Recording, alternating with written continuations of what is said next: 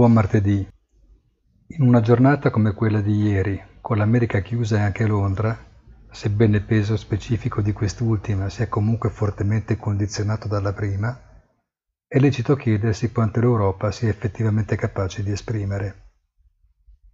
Se è vero che questo è il mercato su cui puntare, ci si sarebbe dovuti attendere un allungo che però non c'è stato.